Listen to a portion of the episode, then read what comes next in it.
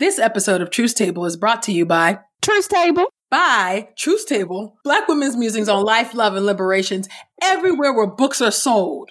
Online, in the stores, at your mama's pop bookstore. Go buy our book. Everywhere. Period. And Debt-Free Degree with Dr. Roz, whose mission is to teach students to create wealth by graduating without loans or debt. Avoid the average $75,000 in student loan debt. Follow Debt-Free Degree with Dr. Roz on Instagram and Twitter at Debt-Free Degree with Dr. Roz, and visit her Patreon community, www.patreon.com/debt-free-degree. Hey, y'all.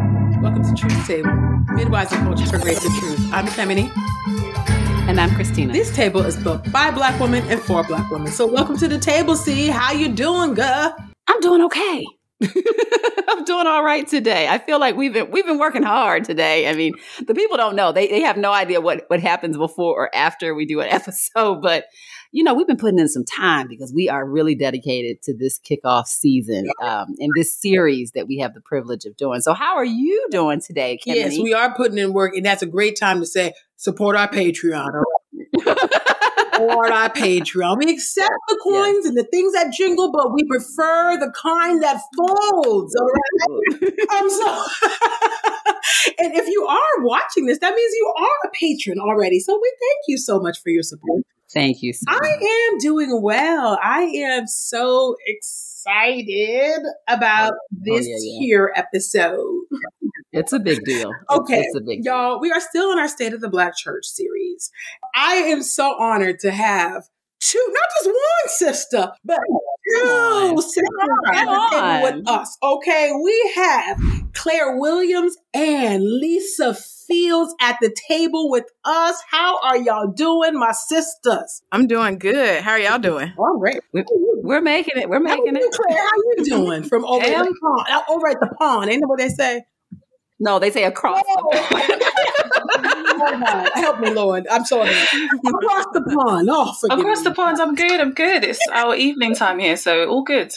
Yes. Oh, my gosh. Well, you know what? Just in case y'all don't know who Lisa Fields is and Claire Williams, let me tell you a little something about them. Now that I didn't embarrass myself in front of Claire.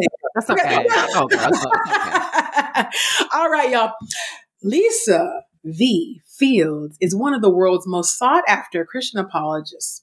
She combines her passion for biblical literacy with her heart for sharing God's love to all those she meets. During college at the University of North Florida, she took a New Testament course that shifted the trajectory of her life. As a pastor's kid, she was familiar with church, the Christian faith, and the importance of reading the Bible. She was also planning a career as a stockbroker in New York City. On the first day of her New Testament class, the professor declared, "I'm going to change everything you thought you knew about Jesus." Throughout the course, her professor focused on biblical contradictions and textual criticism. In every sense of the matter, Lisa's faith was challenged. She was forced to rethink what she believed and decide if she would keep believing or abandon her faith. So after college, she continued to wrestle with biblical concepts in her faith while working in the financial services industry. Each day, she wrestled with God's call on her life to further her education, to better defend the faith. She pursued her MDiv, Master of Divinity, from Liberty University in Lynchburg, Virginia. Her time in seminary propelled her into her calling as an apologist. During her last year of seminary, her passion to teach others how to defend their faith was clear. It was then that the Jude 3 Project was birthed. As founder and president, Lisa's primary mission for the Jude 3 Project is to help the Black Christian community know what they believe and why they believe it. So welcome to the table, Lisa. And thank you for having me. Of course. And also, we are joined by Claire Williams. Claire is the founder of Get Real, a Christian apologetics organization which addresses questions about Christianity, particularly from the Black British community. She has a degree in English literature and language from Oxford University, and she completed postgraduate training in theology at Wycliffe Hall. Claire has an MA in leadership and an MA in culture, diaspora, and ethnicity. She is now starting her PhD journey, in theology, focusing upon apologetics and activism. Claire enjoys engaging with questions of culture, truth, identity, and the gospel. Welcome to the table, Claire. Thank you so much. Thank you so much for having me. Yes, I'm so glad to be at the table with fellow MDivas and PhDers. Come on now. I'm excited. conversation. See, take it away, girl. Take it away. I've said a lot. Hey, and all of it needed to be said, because we do want people to know who we have here today. And it really is a privilege. And I know people are going to be blessed to hear your insights. So we're just going to get right into it quickly, right? And so I would say that I was an adult before I really reckoned with or really heard the word apologist. Mm-hmm. And I grew up in church my whole life. And I grew up in a church that was very, very much committed to the declaration of the gospel. But we would never use this language around apologetics. So can you introduce us, give us the shorthand, give us the real talk about what is apologetics versus just as we think about like something like evangelism? Oh, thanks, Lisa. But look, tag you're in, Claire. I think we are similar, actually, Christina. I didn't really hear about apologetics till I was in my 20s either. But I say we get our mandate to do apologetics from, I say, 1 Peter 3:15, always be prepared to give an answer for the reason, for the hope that you have, but do this with gentleness and respect. So this is this winsome way of sharing the gospel, not shying away from the exclusive claims of the Christian faith, but giving a reasoned defense for what we believe. I don't know if Lisa wants to add anything. Yeah, I love to think of it as intellectual engagement around our faith. That's how I describe it when I'm talking to somebody that's a non-Christian, so they can better understand it. But I also like to think about it as it clears the fog so you can share the gospel. So apologetics helps clear the fog. It's not a substitution for sharing the gospel, but it helps you be able to share the gospel so people can see the gospel clearly. And so whatever things that have their glasses fogged, apologetics helps to clear that up. So then they can see the gospel message clearly, and then they can decide whether they're going to accept the gospel message. Yeah, that's good. That's good. Thank y'all so much. And, I'm curious if y'all can talk to us about how is one's personal narrative and story a part of their own testimony and invitation to Christ? Can you talk about just our own personal narratives and how that can be an invitation to faith in Jesus Christ? Yeah, I think that sometimes when people hear my story, and I used to think about myself, preach as a kid, go to church, so many times in the week. You're only a Christian because your parents were, or you're only a Christian because your dad was a pastor. Actually, well, no, I think there was a point in my life where I had lots of questions, lots of objections. Is this true? Is it worth it? Does it make sense? All the conflict, science and faith, all that kind of stuff. And I think actually my testimony of being someone who has encountered Jesus, who loves the Lord, but then was wrestling with, as Lisa said, these intellectual barriers and feeling like when I went to church on a Sunday, I had these amazing spiritual experiences, but I left my brain at the door to some degree, had the experience, picked it up, and then went to work. And I was using all my, intellect and faculties outside of the church. Something for me wasn't quite clicking there. And so my testimony, my story, I guess, is that whilst I loved God and I undeniable encounters with Jesus, does this make sense? Does it hold together? Is it coherent? So that's kind of my journey. Thank you for that. Yeah, as I think about my own personal journey, I never questioned my faith until I got to college, really. The first time me questioning, when I think back, I did question when I was 5, when we had been studying in Sunday school about altars and giving sacrifices to God and smoke coming down. And so when Sunday morning they talked about offering, they said, we're going to give our money to God. I was like, how are they going to get the money to God? As a child, I was really puzzled about how the money was going to get to God. Was it going, and it was going to be sacrificed like we were learning in Sunday school? And so that's the first time I started thinking critically, but then I kind of went with the flow. I was in the church bubble. And then when I got to college, first day of class, professor saying, I'm going to change everything you thought you knew about Jesus. I was like, oh, this is not going to be like the Sunday school, because nobody told me that studying a New Testament at a secular university wasn't like Sunday school. And so it really was jolting to me. And I had to wrestle with like beliefs and why do I believe this? And can I trust this book? Because the Bible is our foundation. And if you pull the foundation away, you feel like you have everything becomes chaotic and you don't know what to believe and what to build your life on. And so it was through navigating that through discovering apologetics and through digging deeper into kind of, should we trust the word? Is it reliable? That I developed a more robust understanding of my own personal faith, and then wanting to help other people on that journey as well. Absolutely. You know, it is not lost on me. You know, we this table is built by and for Black women. We make no apologies for that. It is long overdue, and I think it's the strength of the podcast because we're clear about who we center and why. And so we have two Black women who are apologists, and at least my limited understanding of the field of apologetics, it seems very white and very male. Maybe I'm wrong about that, but that is certainly who I associate with that language of. I think of Black women in terms of like the missionary society and evangelism, right? But apologetics, not so much. And that's not because I don't think we have intellectual heft.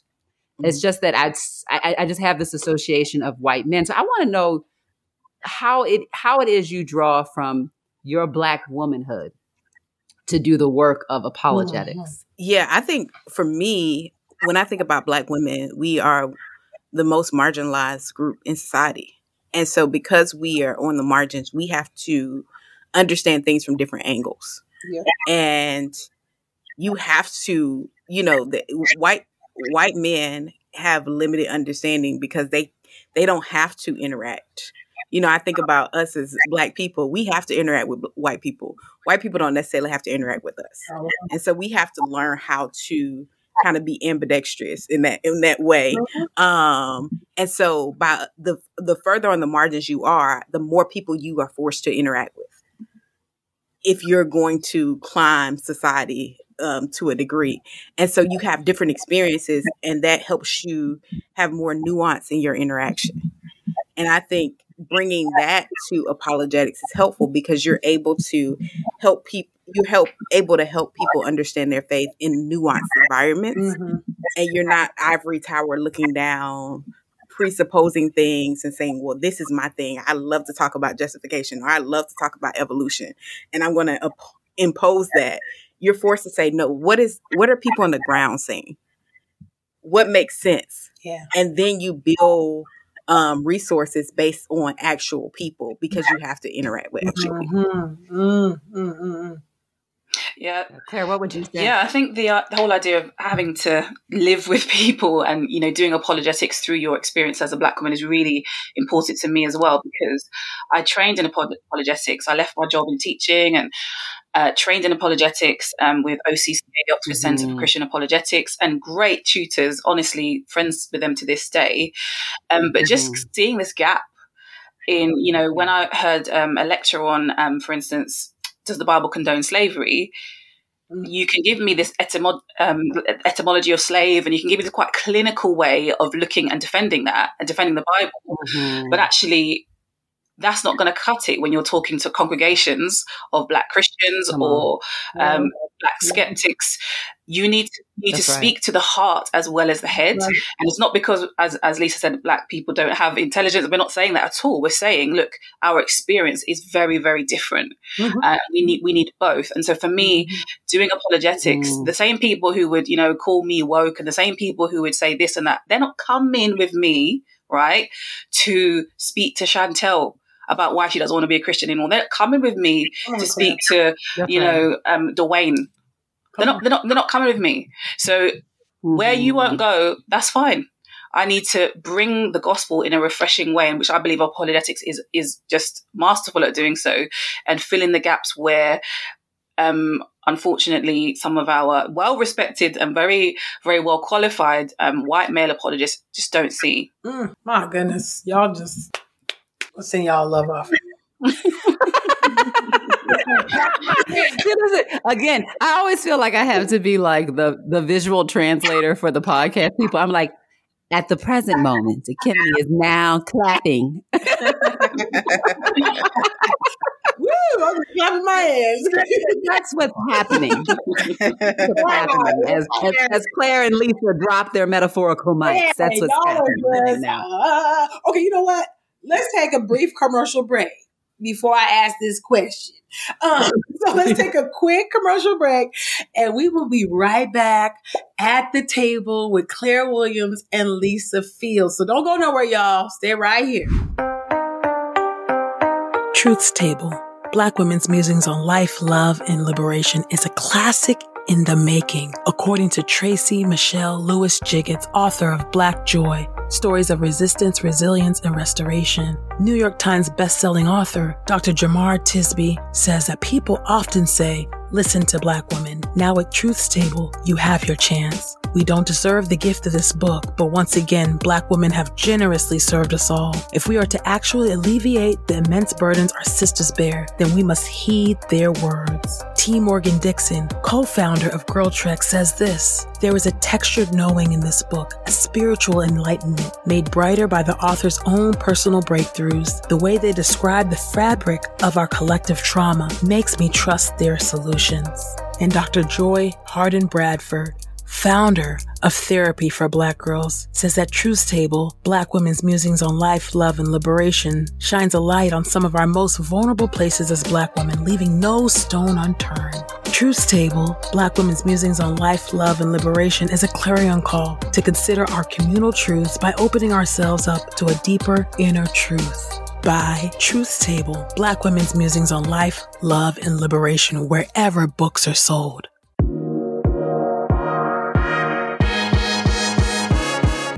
$100,000. That's a lot of money, y'all. 37% of students with student loan debt owe over $100,000.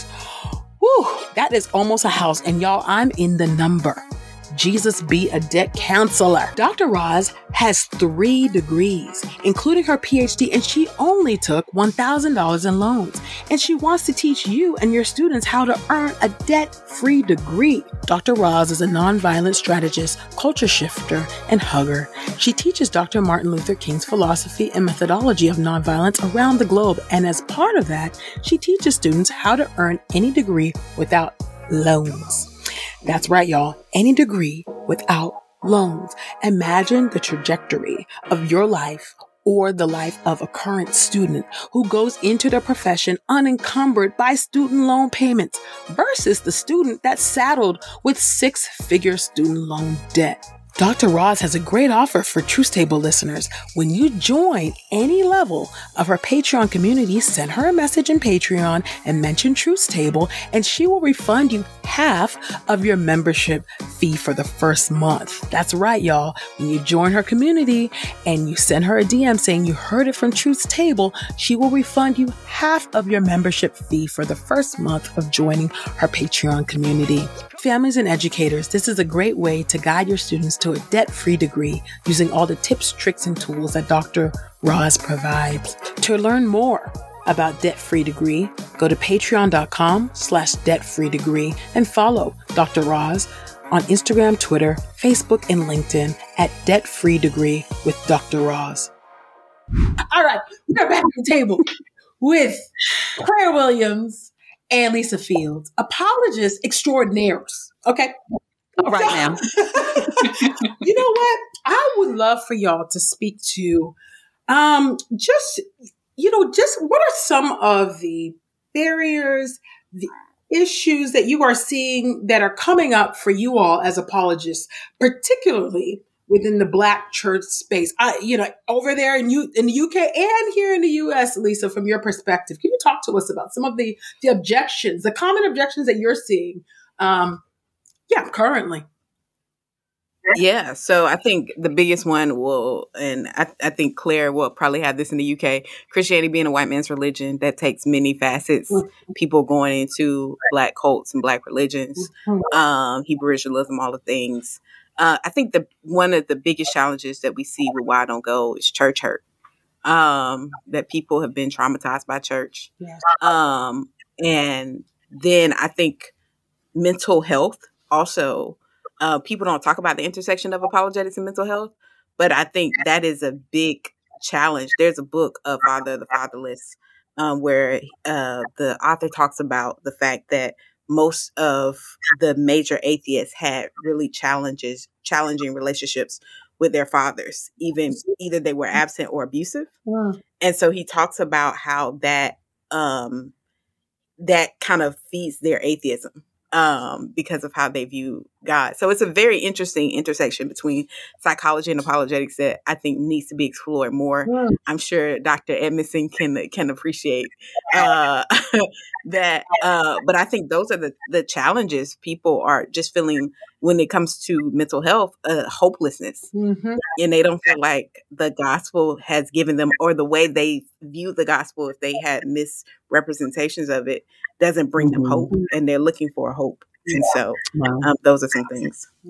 Mm-hmm. How about you, Claire? What are you feeling over there? Yeah, similar to what Lisa was saying. Particularly, I would say the biggest thing on people's minds, particularly Gen Z millennials, is justice, and justice issues that cut across race, gender, sexual orientation, everything like that. Mm-hmm. That generation, millennials and Gen Z, are very much around the justice question.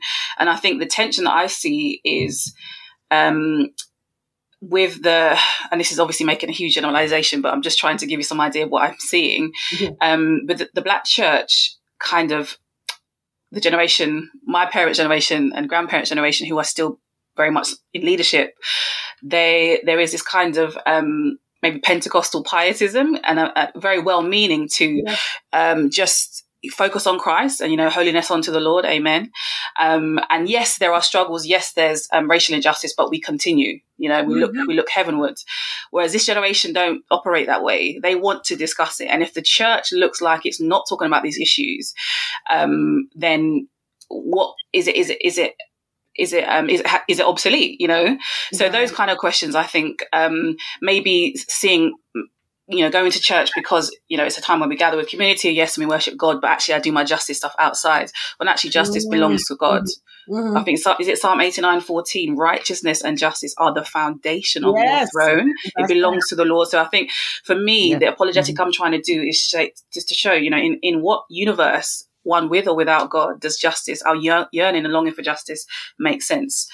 Now, Claire, actually, you're saying some things here, particularly because you're in the UK. I'm actually curious about, can you define or describe the Black church actually in the UK? Because here in the US, right, obviously, slavery, and because of just, and how that manifests, and justice was so central, of course, to the Black church. We are seeing that gap too, where this generation is like, what's the church doing now, about justice? And those rumblings are there, but it is, and still, I would say, still pretty central to the Black church here, as particularly those who have descended, from those who were trafficked here. And the makeup of the Black church is changing a little bit here, right, with the influx of Black immigrants and whatnot. But I'm curious about how would you define the Black church in the UK? What does that look like?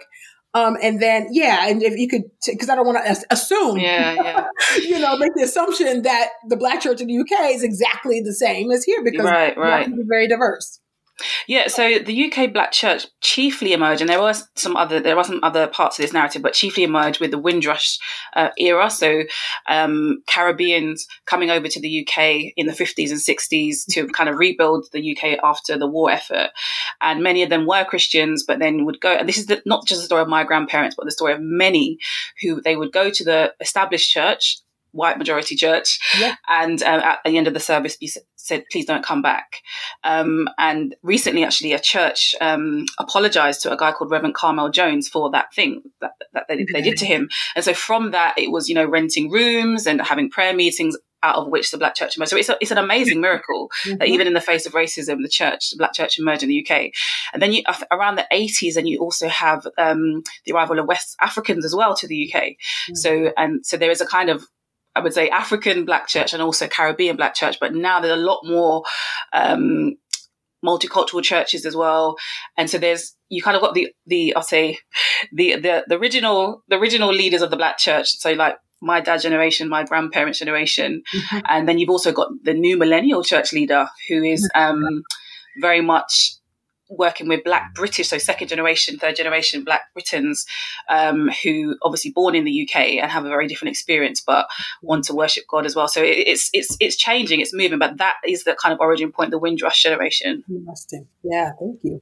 It's good. No, that's incredibly helpful. And but you know, it's interesting to overlap those two narratives, right? Because you have an example of Black Christians' interpretation of the faith is a lean in to shared community with people who don't look like them. That's the historical impulse in the United States, and obviously in that story of the UK as well, and yet being turned away. So these spaces are a reaction to white supremacy and exclusion, with a still spiritual longing and understanding from Scripture that we ought to want to be like the eschatological reality that is to come. Right. But white supremacy puts that barrier back up that Christ tore apart.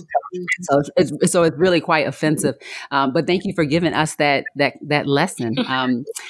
So I am curious about, so you've given us kind of a landscape of what are the things that you're commonly hearing from people as rejection of the faith, right? Why they don't trust Christianity, why they don't want to hear from Christians about Jesus. Can you give us a bit more about the methods of building understanding? So this is me in a teacher mode. So as you're having a conversation with someone, right, and they are presenting one of these questions, like the church isn't about nothing, they don't care about justice, or it's exclusionary towards the following people, right, or this is a white man's religion.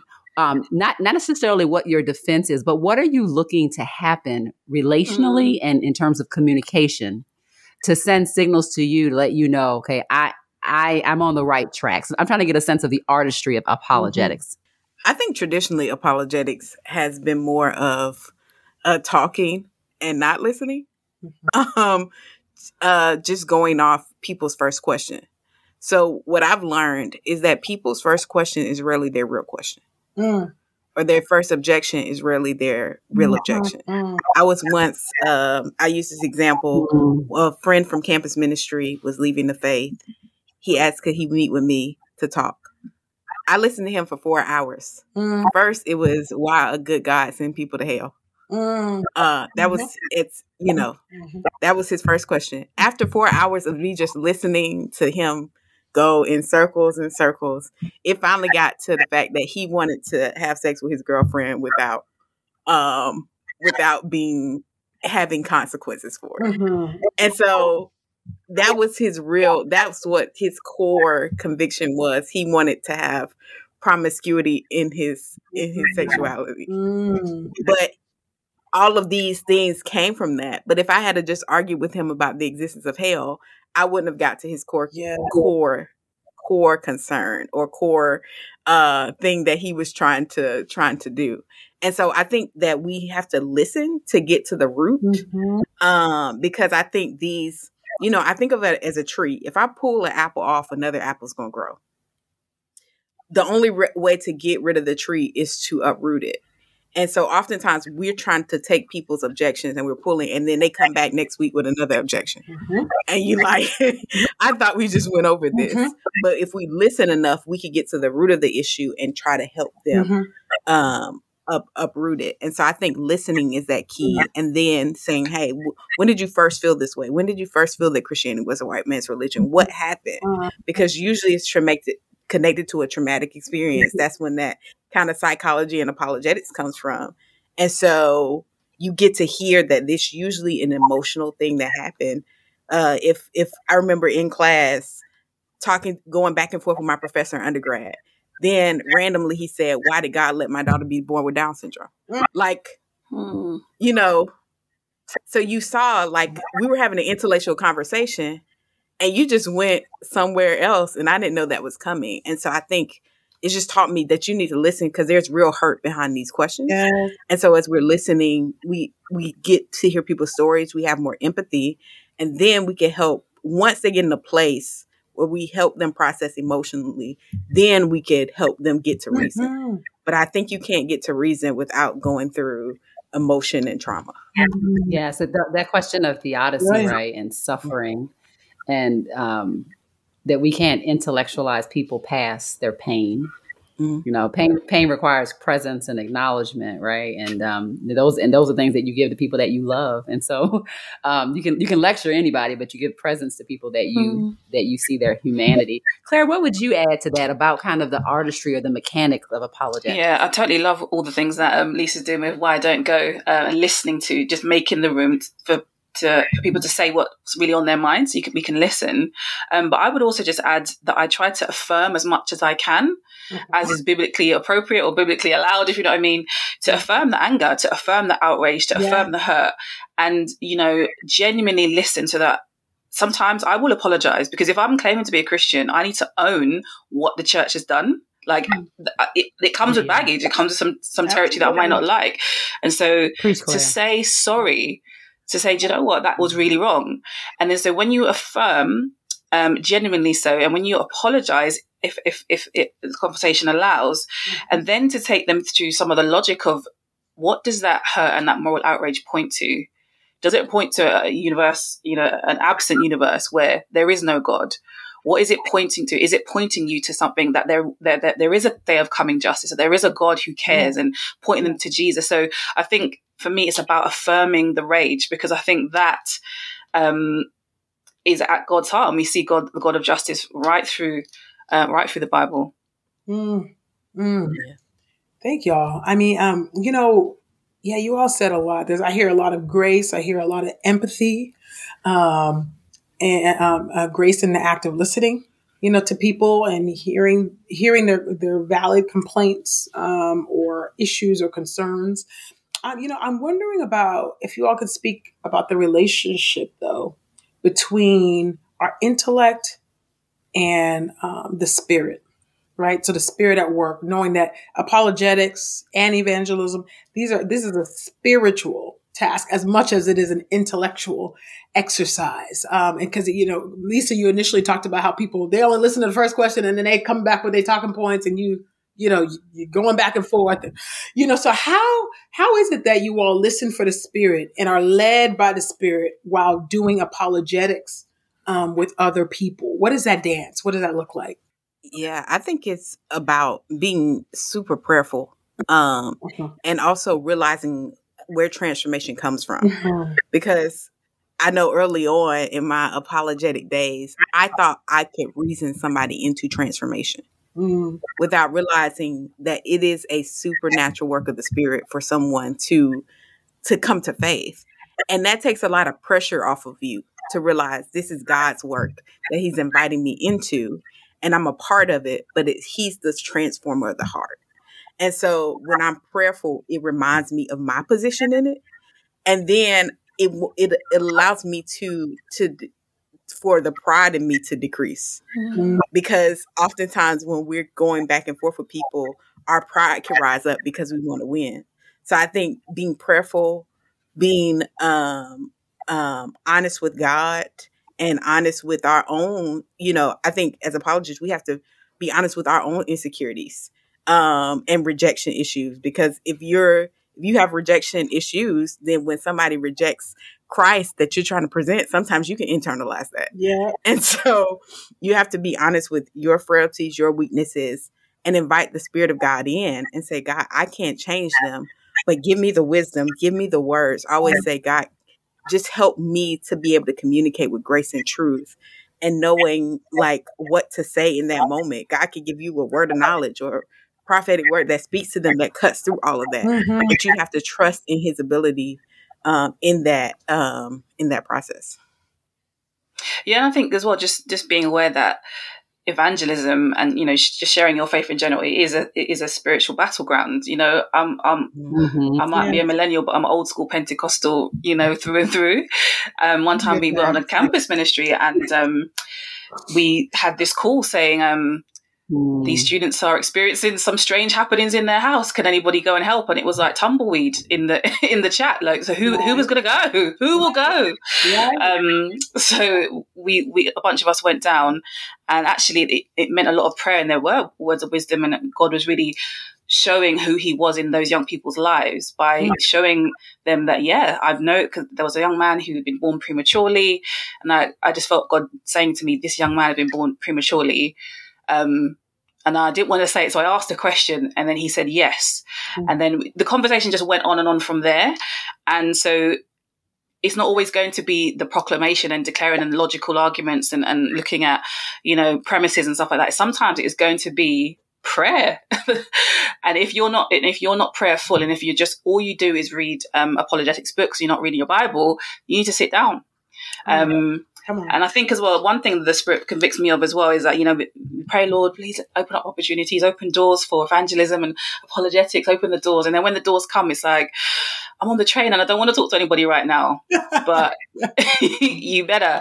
Or I remember having a massage one time and I just wanted this person to keep quiet, but they kept talking. And, you know, just if you're living in prayer, when the opportunities come, you need to take them, because you never know what the Holy Spirit might do in a given moment.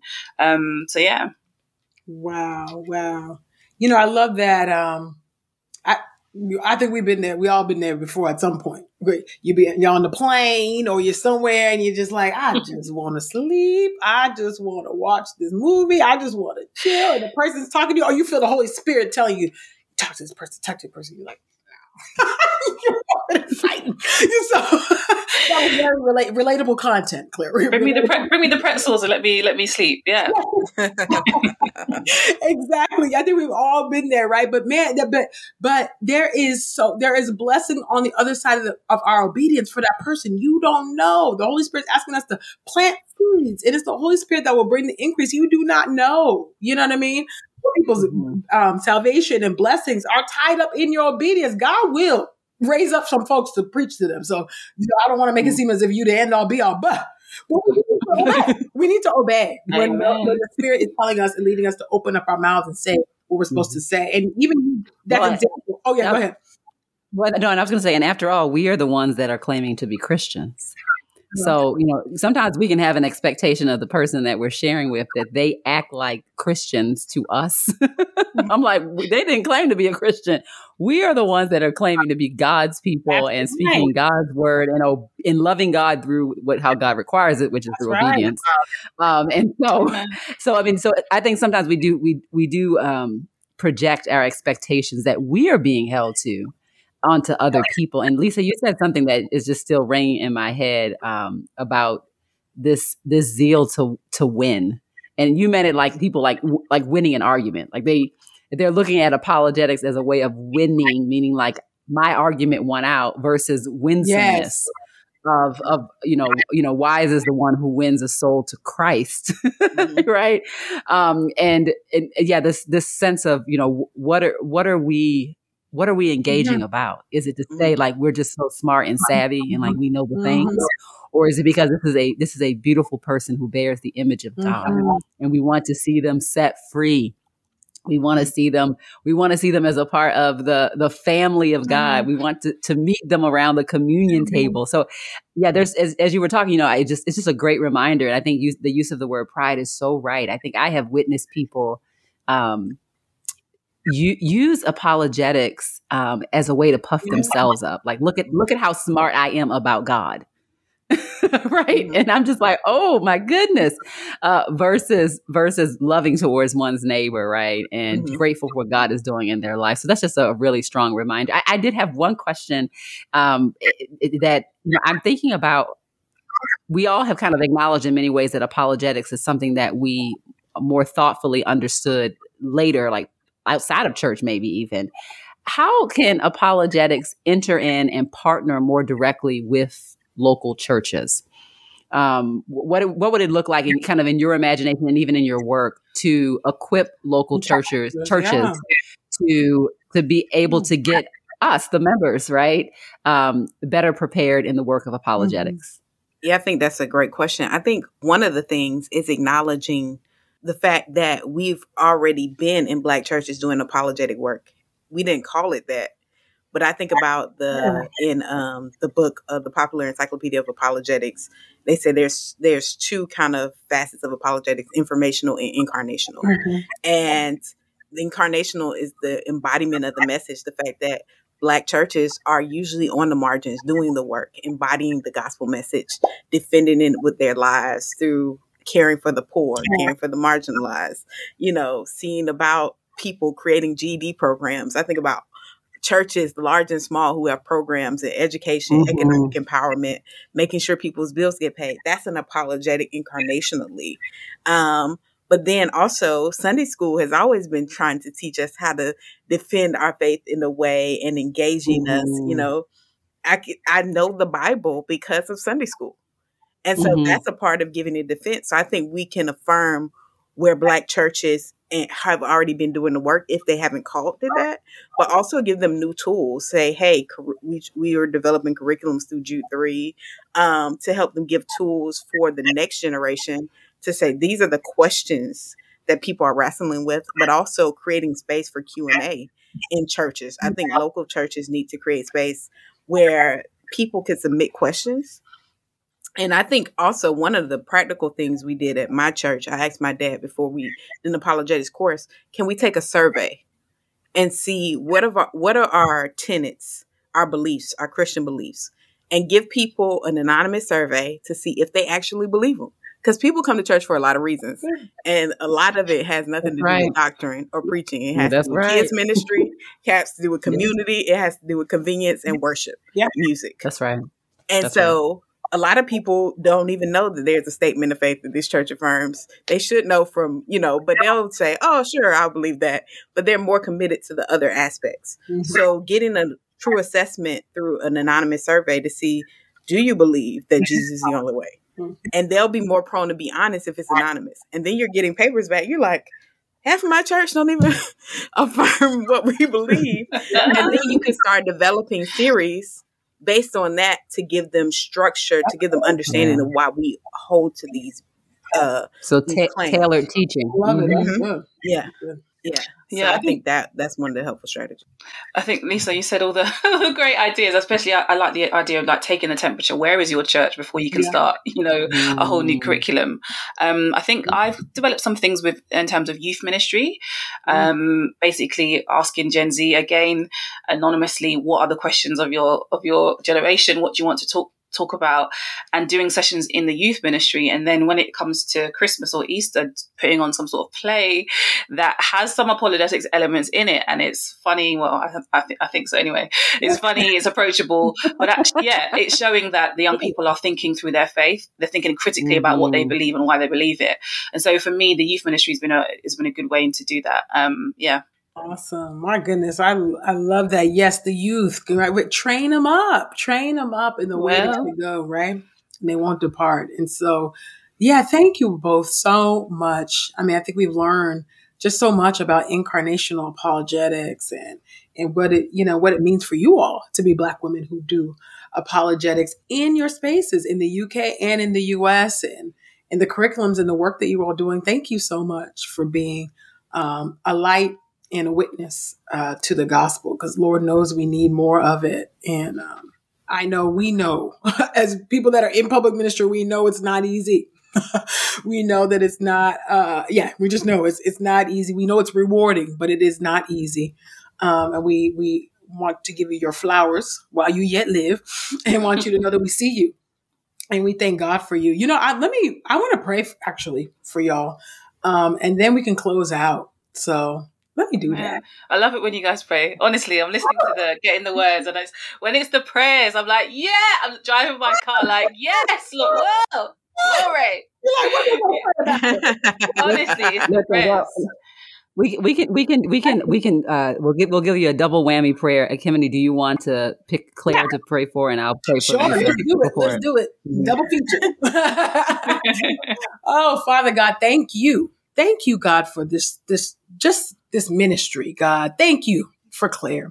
Thank you, oh God, for that you saw her before the very foundations of the earth, oh God, and you called her to be your own, oh Lord God, not just to be your own, but to be your servant, oh Lord God, and to preach your gospel, oh Lord God, without shame, with holy boldness and humility, Lord. I just pray that you would continue to bless her ministry.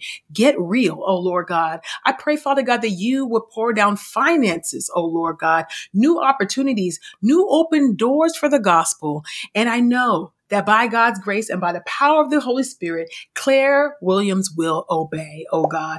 I just pray, oh God, that you would bless everything that concerns her, Lord God. I pray, oh God, that you, oh God, that your ministry and that your gospel would advance there in all over the globe, oh God, but there in her local context, there in the UK, Lord, I just pray, oh God, that she, oh Lord God, would just continue to walk, oh God, in the paths that you have already laid out for her, oh God, and that she, oh God, would complete and finish the good work that you have already prepared for her in Jesus Christ. I pray this in the mighty and matchless name of Jesus.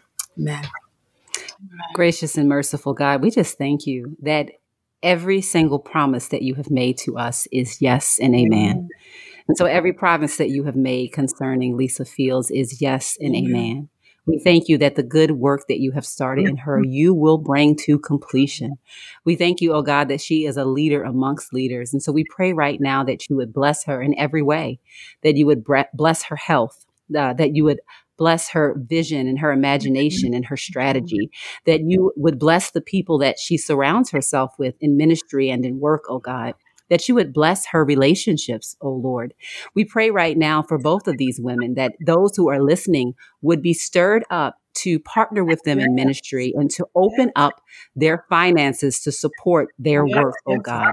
We're praying for an outpouring of finances and support and encouragement, oh Lord. Would you bless them? Would you bless them in a way they don't even have room enough to receive, oh Lord? And we pray right now for a blessing on all those who will come in contact with their ministries, that you will be doing the work that only you can do because salvation belongs to the Lord, that you will be at work tilling the soil of hard hearts, oh God, that you will be softening hearts right now so that by the time these ministries reach these individuals, it will be ready. They will be ready to receive what you have for them. God, we know that everywhere we go, you've already been. You're already there. You're already working it out. So grant to these women the sensitivity to continue to be salt and light in the places that you take them, and grant them favor and an abiding, persistent joy, a joy that only comes from you. Come what may, your will be done. Amen and amen. Amen. Amen. Amen. Amen. Thank y'all. You're welcome. You're welcome. And of course, first of all, thank you, Lisa and Claire, for sitting at the table with us. Thank you so very much. And to our sisters, we want to thank y'all for taking a seat at the table with us. Let's keep the conversation going. Tweet us your thoughts about this episode, State of the Black Church Apologetics, with Claire Williams and Lisa V. Fields. Tweet us. You can use the hashtag Truth Table. And Black women, did y'all know that we have a Facebook, Black Women's Discipleship Group? Well, now you do, okay? Like Truth Table on Facebook. Come on in and join us. Please answer the questions. Okay, one of them is, are you a Black woman? Oh, yes. Answer those questions. Come on in and join us as we open up the word together and learn more about our good God. Invite your friends. Follow us on Twitter and Instagram as well, and on Facebook. And also email us your thoughts about this episode at asktruthstable@gmail.com. Don't forget to rate and review the show on iTunes and subscribe on your favorite podcast player. Truth Table has a Patreon account, so you can support our ministry at patreon.com/Truth Table, or you can bless us at our PayPal, which is paypal.me/Truth Table. Truth Table is made possible in part by Podastery Studios. Visit podastery.com for the highest in quality online audio entertainment. Our producer for the show is Joshua Heath, and our executive producer is Bo York. And we have been your hosts, Kemini and Christina. We'll see you soon on the next Truth Table. Bye, y'all.